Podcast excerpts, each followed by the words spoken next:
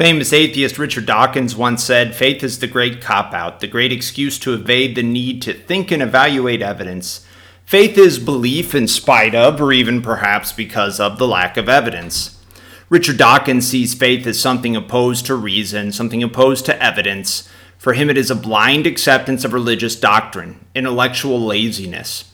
And I'll say this if that's what faith is, if faith was a mere blind leap, then Dawkins is right to ridicule it.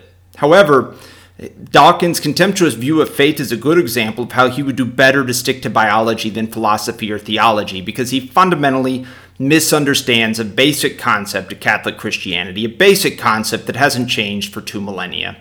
So let's talk about faith. The first thing I like to point out when talking about faith is that there exists faith on a natural level, on a human level, as well as a supernatural faith.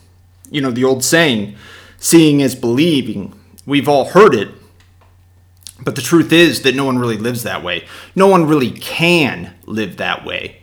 Faith in general, on the human level, simply means accepting something as true based on the testimony of a witness, of another. And in fact, most of the knowledge that we have is based on this human natural faith because we reason that this or, or, that person is trustworthy and we take them at their word. Let me give an everyday example. I'm sure we've all gone to the pharmacy to have a prescription filled. Uh, once the prescription is filled by the pharmacist, we go home and take our pills as our doctor ordered. Unless we have some advanced understanding of pharmacology and chemistry and test every bottle of pills we bring home, uh, we don't really understand what we're taking. We trust the pharmacist knows what he's doing, has given us the correct medicine. Or take another example. I've never been to Antarctica. I haven't seen it with my own two eyes. Yet I would be a fool not to believe in Antarctica simply because I haven't seen it when we have the testimony of so many who have. You see, the truth is we need to rely on trustworthy witnesses. We can't know it all by testing every little statement. In other words, we all live by faith, at least on the natural level, even Richard Dawkins. Yet, of course, uh, when we use the word faith, we are usually talking about something more than faith on a natural human level. Instead, when we use the word faith, we are talking about divine or supernatural faith, religious faith, if you will. What's the difference? The difference is very simple the witness. Christ says in our gospel, the one who comes from above is above all. The one who is of the earth is earthly and speaks of earthly things. Uh, the, but the one who comes from heaven is above all. He testifies to what he has seen and heard. Christ is from heaven. Christ is God in the flesh. He is the fullness of God's revelation. And since Christ is God, that means he is a type of witness utterly unlike any we encounter in terms of faith on the human or natural level. How so?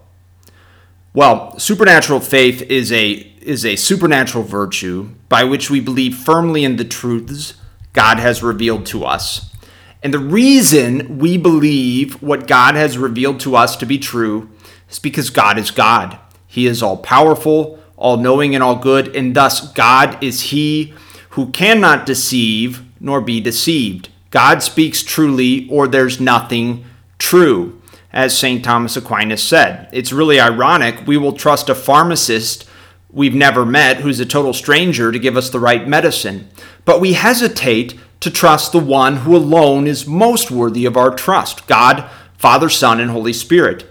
For as our gospel reading goes on to say, uh, but no one accepts his testimony. Right? Christ is true God, and thus what he speaks is true. It's the most certain truth, for God cannot deceive nor be deceived. Yet we hesitate to accept his testimony. Many do not accept his testimony. Now, the skeptic might object and say, all right, fine, fine, that Richard Dawkins is wrong about faith. He's setting up a straw man. You know, he does, he, he you know, he, he, he's not making a good argument there. But how do we know God has truly spoken? How do we know he's really revealed what the church teaches? And the answer to that question is that God has shown us he spoke by acting in ways that only he could. You know, he showed us he spoke by acting in only uh, acting in ways that only God can act. For example, the miracles he has worked throughout salvation history, miracles witnessed by thousands, tens of thousands of people. Or the incredible amount of prophecies he's given through the prophets, which have been fulfilled, right? Only true prophecy, uh, only God can deliver true prophecy.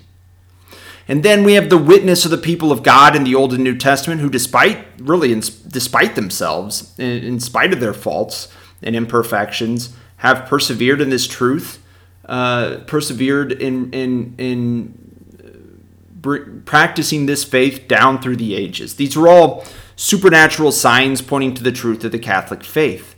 God speaks truly, or there's nothing true.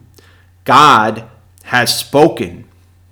Are we willing to listen? Are we willing to accept his testimony? That is the question.